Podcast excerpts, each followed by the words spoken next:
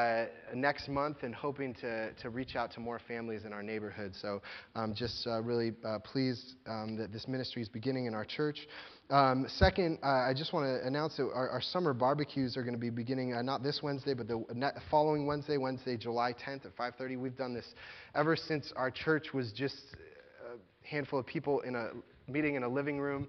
Uh, during the summers, we always meet at a park grill up some burgers, play some volleyball, hang out together. So uh, put that on your calendar. We'll be doing one, uh, I think, one a month, July, August, and September. But it's really a good uh, time together. Uh, bring a side dish, bring a chair, blanket, and um, so uh, we'll look forward to getting those started together. So um, we're looking at 1 John chapter 3, and uh, we're starting in verse 19. And this is the word of the Lord because He is your Savior.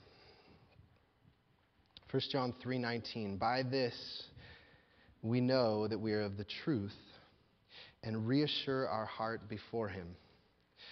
For whenever our heart condemns us, God is greater than our heart, and he knows everything. Beloved, if our heart does not condemn us, we have confidence before God.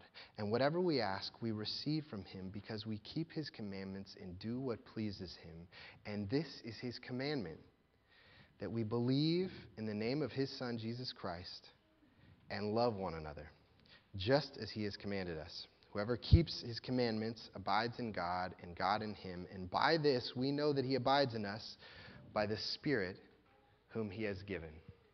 Let's pray together.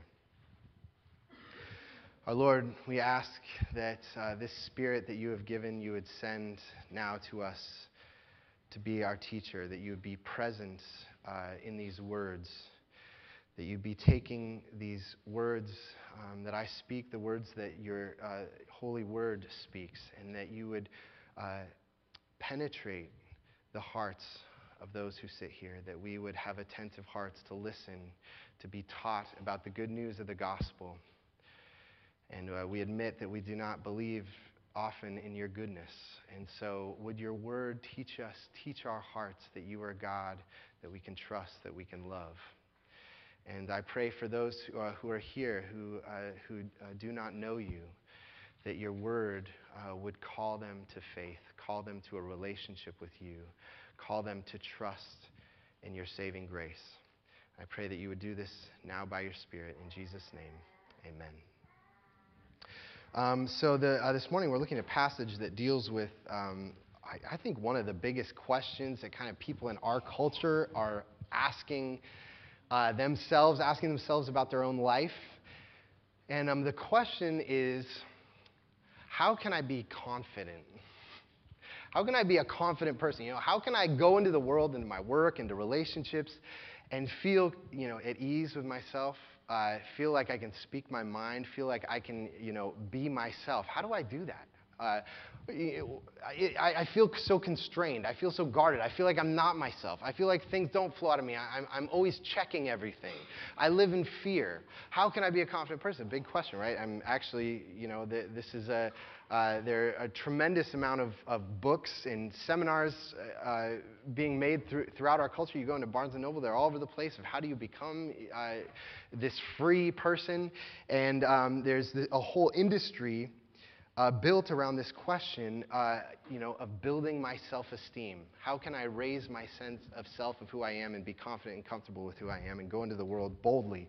And uh, actually, I've, I've shared with uh, most of you that as a, as a teenager, uh, kind of the, one of the uh, monumental events of my life, I was in a lot of trouble, and my parents had me kidnapped in the middle of the night, and I was sent away to a, a behavioral modification program on the island of Western Samoa. And uh, school is kind of a rehab boot camp, um, you know, Neverland, Lost Boys living on a beach meets boot camp, meets Dr. Phil, meets, you know, New Age, whatever. Uh, mix all that together. And I was there for a year and a half in this, in this program. And, um, and the big, big part of this program was you went through these seminars about yourself and you know how, how do you become a confident and functioning healthy human being emotionally healthy human being? And kind of the philosophy behind these uh, these seminars was basically okay you got all these kids that have been sent away they've been in a lot of trouble they're on drugs they're dropping out of school you know they're stealing stuff they're behaving badly they're in gangs whatever. And um, um, but the reality is that all these things are kind of surface behaviors that these kids are doing. And really, what's happening is under those behaviors are certain emotions that are causing them to do these behaviors. And actually, underneath those emotions, there are certain beliefs, core beliefs about, um, about the world and about who they are that are informing, causing them to feel the way they are. And so that actually, if you want to change the behavior, you can't just say, stop Stop smoking weed. Stop dropping out of school. Do your homework. You can't say that. You got to get down to the emotions, and you got to get even under the emotions to the beliefs. But the most interesting thing I think in these seminars was um, that they said that actually under the beliefs, the most core part is that um, all these kids, all of us, have these certain core beliefs about ourselves. Um, these certain statements, these certain judgments. They usually sound something like, you know, I'm worthless, I'm stupid, I'm dirty. And these uh, pronouncements uh, kind of live inside of us.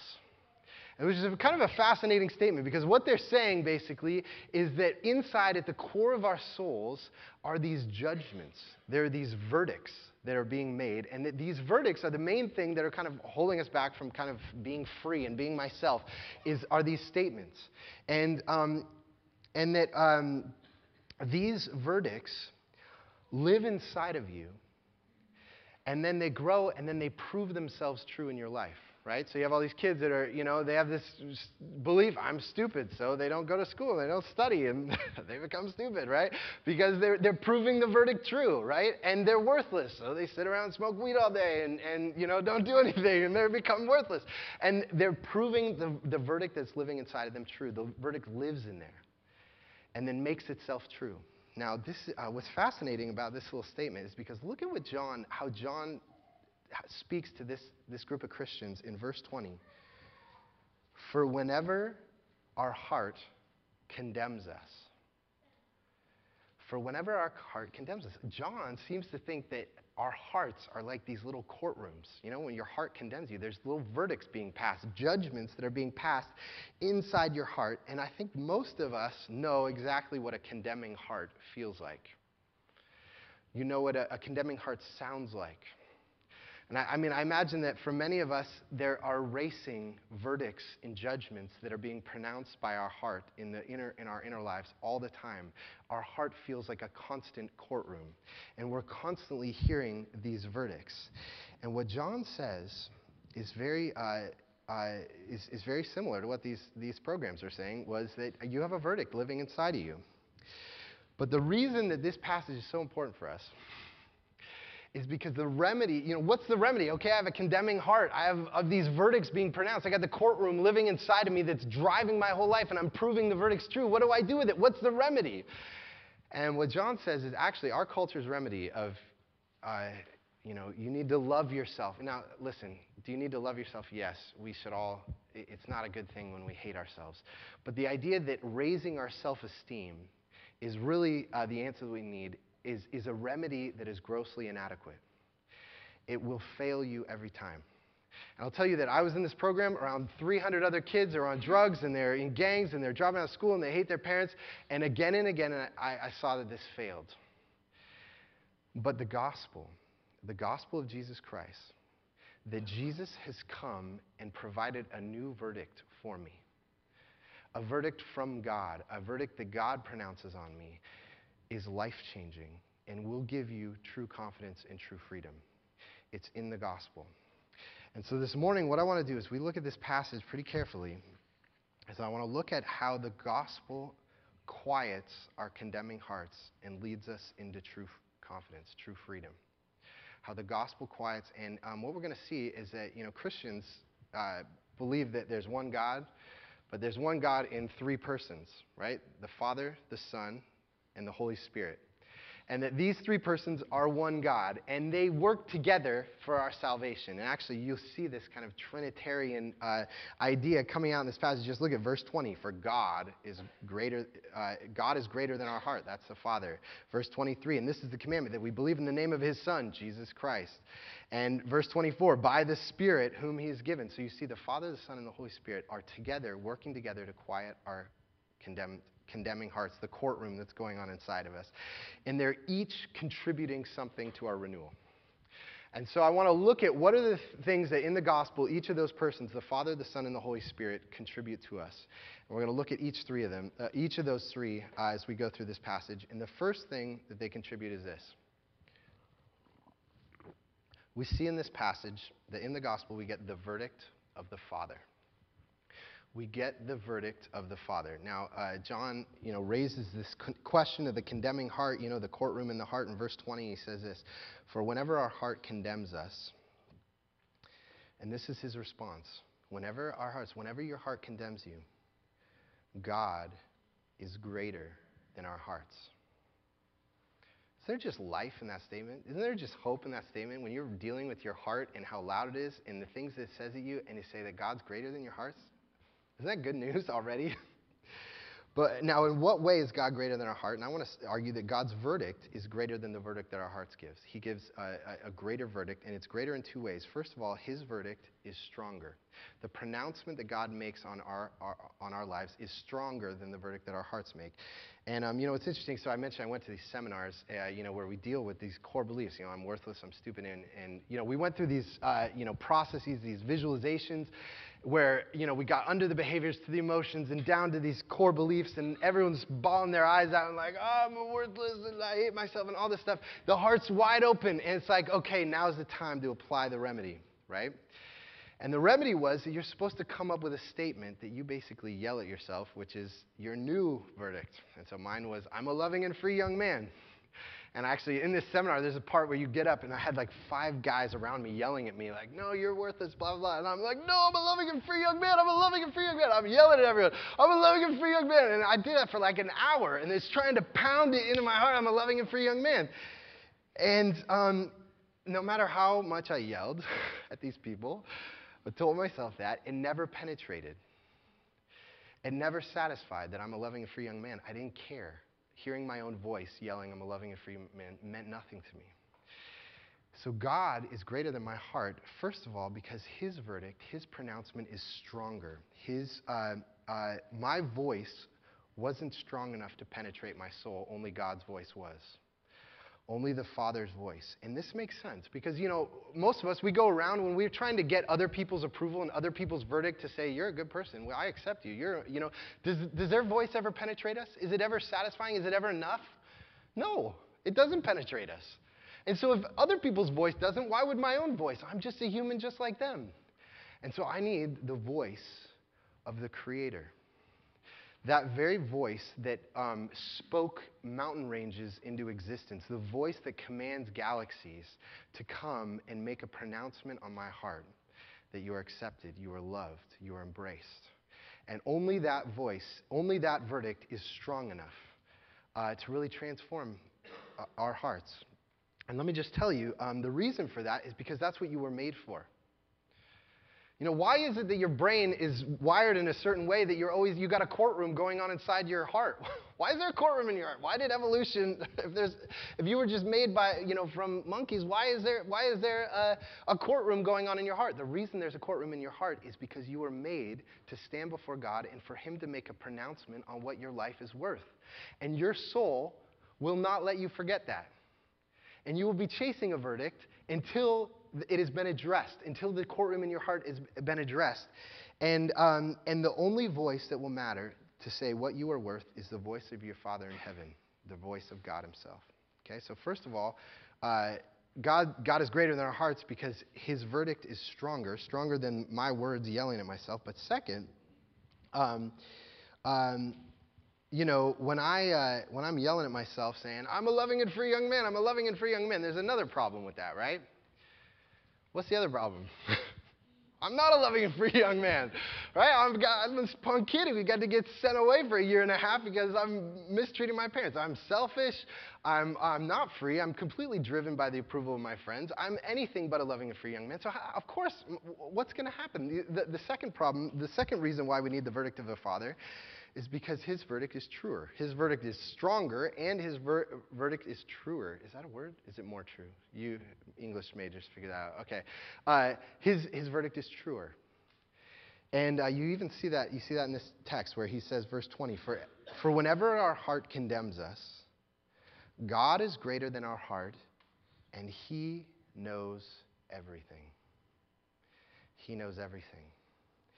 He, uh, he really knows who I am. I don't even understand my own soul, my own life. He searches the depths of my soul and my mind. He knows every thought, word, and deed and intention. He knows. So when He makes a verdict on my life, it's going to be true, it's going to be strong. And your heart will not believe a forgery. So if I just yell at myself, you're a loving and free young man, my heart, it's not going to penetrate because my heart knows it's a forgery. It's not the verdict that I'm really looking for, and it's not a true verdict. And now, um, that might not be reassuring to us, right? You say, well, well, God's verdict is true, and He knows everything that's in my heart. He knows all my thoughts and intentions. How is that going to be um, good news? Because He's going to. How am I going to get a good verdict out of this? It's going to be a bad verdict. And um, you know, I, I think uh, one thing that I might, uh, one of the reasons why it's hopeful to have the truth of God's verdict is because um, the Bible also tells us that, that um, what's happening in our condemning hearts in the courtroom inside of our hearts is there are many lies happening there, too, right?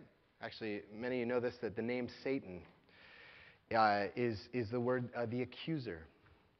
And what Satan loves to do is to accuse us and to say, uh, to say these things like you're worthless, God would never love you, and uh, you have no hope in the world. And so uh, part of what's happening inside of us is we're full of lies, so we need a true verdict that's going to clear away the lies, that's going to say something true. And um, let me just take a side note just to speak for a second. Um, you know, you, you, may have asked the question, okay, I've heard that before, that inside Satan speaks lies that condemn me. How do I distinguish between Satan speaking lies about um, that I'm a bad person versus the Holy Spirit convicting me of sin that I'm really doing that needs to change in my life? You know, what's the difference? And, you know, a couple things that might be helpful. First of all, when Satan speaks lies to us, they're usually vague. They're things like, uh, you could never do anything good. You know, wh- what sin is being convicted of there? the Holy Spirit names that word that you, that you spoke to your coworker, to your spouse, to your children. Uh, you were trying to hurt them. It's cutting. You see, it's specific. It's concrete. It's not some, because the generalities of, of you're worthless and God would never love you, that kind of lie, what are you going to do with that? It just leaves you sitting in depression. But, but the conviction can leave you to repentance. Okay, but the second thing is, that when the Holy Spirit um, uh, convicts us of the truth of sin in our lives, is that the Holy Spirit will always lead you to Jesus. After the Holy Spirit convicts you, the Holy Spirit leads you to the Savior, the only one that can uh, calm and uh, deal with the sin that is in our hearts. And that's the second thing that we get in the gospel. So that on the one hand, what we really need in the gospel is we need an outside voice, not Nate's voice telling me that I'm accepted. I need the voice of my creator to say, You're accepted, you are approved. I need that voice. I need the verdict of my father. But second, what we get in the gospel is the name of his son. We get the name of his son, Jesus. And, um, you know, one of the things, this passage, this little paragraph I read to you, is, is a uh, passage about uh, assurance, right? If, if you look at the, the, the first verse that I read and the last verse, they both, they both have this statement. Verse 19, by this we shall know that we are of the truth, right? By this we shall know. And then uh, verse 24, and by this we know that he abides in us. How do I know that I really have God's verdict, that I'm accepted, that I'm approved by Him? That's what, that's, actually, that's what the whole letter of 1 John is about. At the, the closing statement of uh, 1 John in chapter 5, verse 13 says this I write these things to you who believe in the name of the Son of God, that you may know that you have eternal life, that you may have confidence, that you may feel secure, that you may be reassured. That's the whole point of this letter. And um, if I say, okay, the only verdict, voice that's strong enough to really penetrate my soul to mean anything is the voice of my Father in heaven. how can I know that it's going to be a good verdict? How can I, be, how can I uh, take comfort in that? How can I know that I approve of him, that he approves of me, that he delights in me? How, how can I know that? Well, there's an interesting answer. Um, actually, the answer that he gives, and let me explain this, eh, first, that John gives in this letter is that we know by keeping his commandments. Now, uh, look at and I'll, this is let me just show you where he says that. Verse 21 beloved if our heart does not condemn us we have confidence before him and whatever we ask we receive from him because we keep his commandments and do what pleases him. Now that might not sound very reassuring. You say oh great. So if i keep the commandments then i can be sure of god's uh, verdict and and f- know that he loves me. So well that's not going to work. I don't keep his commandments. But you have to ask the question um, what are the commandments? And in the next verse, he tells us what the commandments are. Verse 23 And this is the commandment that we believe in the name of his Son, Jesus Christ, and love one another. That you believe. Um, how do I know that my Creator's verdict, uh, that He loves me? Um, how can I be sure of that? How can I rest in it? He says, believe, which means to rest in trust in, stand in the name of his son Jesus. Right? It's not this holistic commandments. It's not like you got to do all these things, you got to work so hard. He says, believe in what Jesus has done for you in such a way that it causes you to love other people. And you, you might say, well, what does that mean? Um, believe the gospel in such a way that it causes me to love other people. Well, let me, let, me, uh, let me try to explain this. This is kind of a negative example, but I think it kind of illustrates how this verdict works in our lives. So uh, I had a friend when I was in seminary, he was doing college ministry, and I maybe shared this story with you, um, who had met a gal, she was probably 19, have, uh, she had lots of problems happening in her life. She was bipolar. She was, uh, she had been into inpatient programs for uh, for substance abuse. Um, she was, uh, I think, even suicidal, and had many troubles when he met her. And it turned out that uh, in, uh, as he learned more about her family and her life, that when she was uh, younger, she had a younger brother who, uh, when he was 13, had died of cancer. And after he died, I don't know how this came up, but her parents kind of sat her down, or they were having a conversation with her parents, and her parents made it clear to her that they had wished that she had died instead of the brother. They said, The brother's a favorite, and we wished it had been you. This devastating moment. And what was happening right there? Is a courtroom. And there she is uh, in the dock, and the judges are making their pronouncement what is your life work? And a verdict is being placed on her life at the beginning of her life. She hasn't even lived it, she's just a kid. She hasn't even started, and yet the verdict has been pronounced, and now the verdict is living inside of her, and it's proving itself true as she lives her life. And this is odd because we would think it'd be the other way, right? You'd think that you'd live your life and I would do good things or I'd have relationships or I'd work, I'd, and, and then at the end of my life, after I'd done everything, then I would get a verdict. And yet there's something about the way the world has worked or humanity is wired that it's possible to get your verdict at the beginning of your life and then have the verdict live itself out and prove itself in you. And actually, um, this is exactly what the gospel does except in a good way. the gospel is um, that when you begin your Christian life and you believe in the name, Jesus, the name of Jesus, you get his verdict. Before I've done anything, I haven't done anything good. I believed in his name, I've trusted in it, and God has pronounced on me in the, the way that I delight in my, my son Jesus, the way that he is loving and wise and good, and I see him and I approve of him, I approve of you before you've done anything.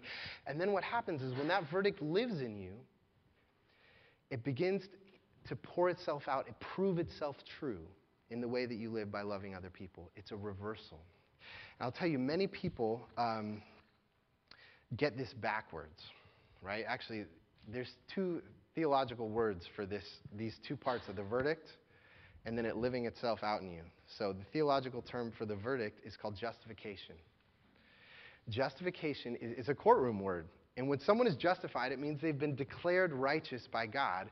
And so when we believe in Jesus, we are declared righteous. We get his pronouncement. And then sanctification is as our life gradually changes as we begin to believe who we are in Christ. And so what we have here is that you have a father who's giving you a new, new verdict from the outside and saying, You are loved, you are approved.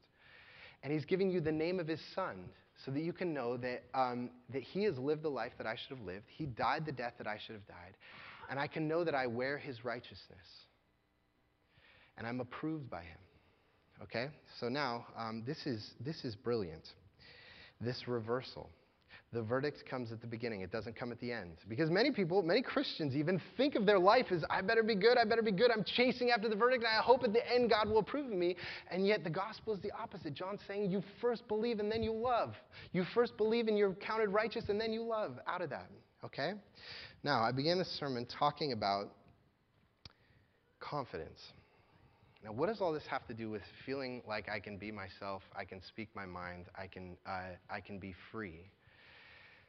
And it's, it's terribly important because uh, confidence comes from good theology. It really does. And until you're ready to deal with the courtroom in your heart, that's exactly what John's saying here. Until you're ready to deal with the courtroom in your heart, you'll never experience true confidence. And the way you deal with that courtroom is through the gospel. You have God's pronouncement in Jesus.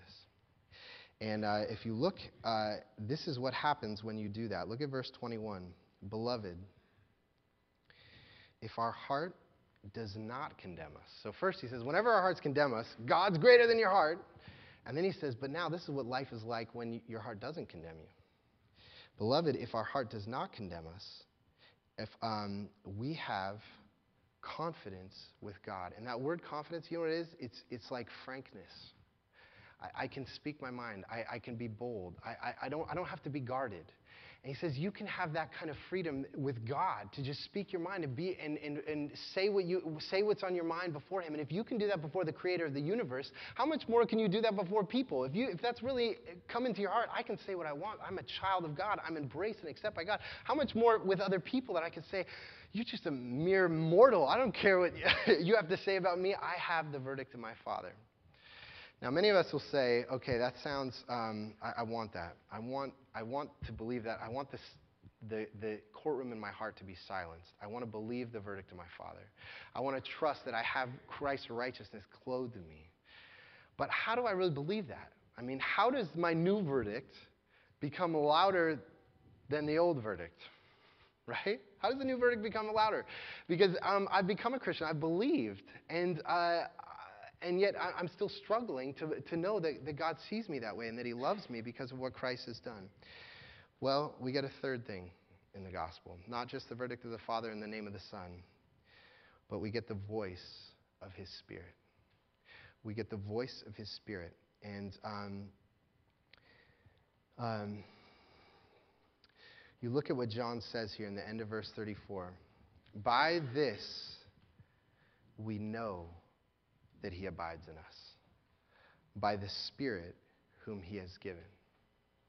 By the Spirit whom he has given. This is uh, uh, Romans chapter 8 says something very similar. The Spirit himself bears witness with our spirit that we are children of God. And what, uh, what John is saying here is that when our hearts condemn us, we need a counter voice.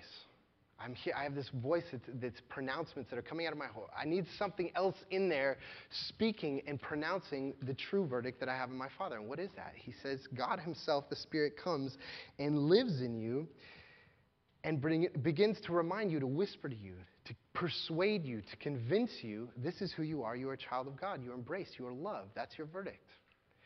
And, um, you know, I mentioned uh, uh, earlier that, you know, how do I discern between Satan speaking lies in my heart, the evil one speaking lies in my heart, and the conviction of the Holy Spirit. And one of the things is that the Holy Spirit drives me to Jesus. He's always speaking about Jesus. He's always speaking about what Christ has done for me. And that's how I can recognize the voice of the Spirit, is because he's always pointing me to Christ. He throws me into the arms of Jesus, who is my only righteousness. And so, what that means is for those of you coming here today, and you say, I see so many sins in maybe in every area of my life, I see anger in, in my family. I, I see, uh, maybe I see laziness. Maybe I see a distrust and bitterness of God. Maybe I, I see my heart filled with lust. Um, how, uh, uh, you know, I'm critical of other people. I'm tearing other people down. I'm ungrateful. And uh, all these things are in my heart, and it seems like such a mess to deal with all that. How could I possibly know that God uh, is, is pleased with me, is delighted with me. And what the Holy Spirit does is when you see all those things, the Holy Spirit says, Yeah, you have all those things. But you also have a Savior who's covered them with his blood. On the cross, he had said, It is finished. And you are delighted in, you are approved of. You have that verdict, and he loves you. And, uh, and, and he loves you even now. And so that your sin, even your sins, become an opportunity to go back to Jesus and experience His grace again. You say, How is God going to use any of this sin, my laziness, my bitterness, my critical spirit? How's He using it? How's He glorified in it? He's glorified by you using it, the Holy Spirit using it to send you to Jesus, to rejoice in His grace. And, um, you know, there was a, a I, heard recently uh, about an interview with Greg Louganis. Greg Louganis was a, a diver from kind of the 80s, and, uh, and he, uh, Greg Louganis was kind of known for, uh, you know, in practice, he'd be kind of an okay diver and he'd mess up a lot. You know, he cracked his head on a, in like a preliminary uh, dive and he hit his head on the diving board. And yet, always when it came down to, you know, the gold medal dive, he would just nail it. And he was just gold after gold after gold. And someone in an interview asked him, How is it? How do you get up there? And then when it comes down, you know, you're, you're kind of doing okay. And then when it comes down to the crucial dive, you just nail it. What, what is your secret? He says that uh, whenever I get to the end of the diving board and I'm getting ready to do my dive, I know that even if I completely botch this dive, when I get to the side of the pool, my mom will still love me. my mom doesn't care. She loves me, and then I nail it. and that's where does confidence come from? Is when you know that I send myself into the world and you have the verdict of a father who loves you. You can't mess it up. The, the verdict is finished. Jesus has paid for all your sin. He's lived the life that you should have lived. And when I know I go into the world, that no matter what happens, my Father loves me and He accepts me, that's when you're going to begin to taste true freedom. And you're going to experience that. And let me just assure you, He does. He does love you. Be at ease. Take a deep breath. Find rest in your body and in your soul, knowing you don't have to prove yourself to Him. Jesus has merited your approval already. Rest in that love. And so, um, let me just say this. If you're here today and uh, you would not say that you're a Christian, and, and you would say, what does it mean to be a Christian? You know, boil it down. That Bible's a big book. I've started, you know, may have started reading. There's a lot in there. Give me it in a nutshell. This is a nutshell is that the gospel gives you the verdict of Jesus and it's a free gift.